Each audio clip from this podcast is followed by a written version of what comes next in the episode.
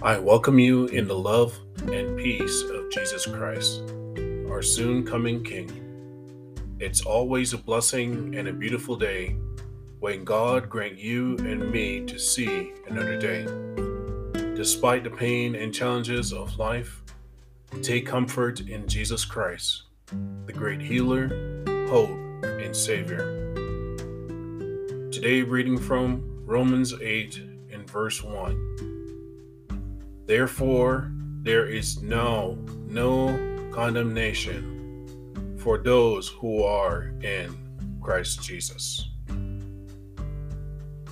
We all fall short to the glory of God.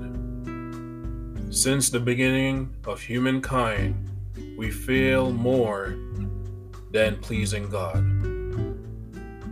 For that, we were condemned but Jesus Christ came to rescue me and you from a fate we were destined for. Jesus' saving grace gives us new life and a great hope of heavenly peace. What will you do with this new found freedom? Will you live a life according to God's will to gain everlasting peace with Jesus Christ? Or will you choose evil and sin as the world do that leads to destruction and eternal damnation?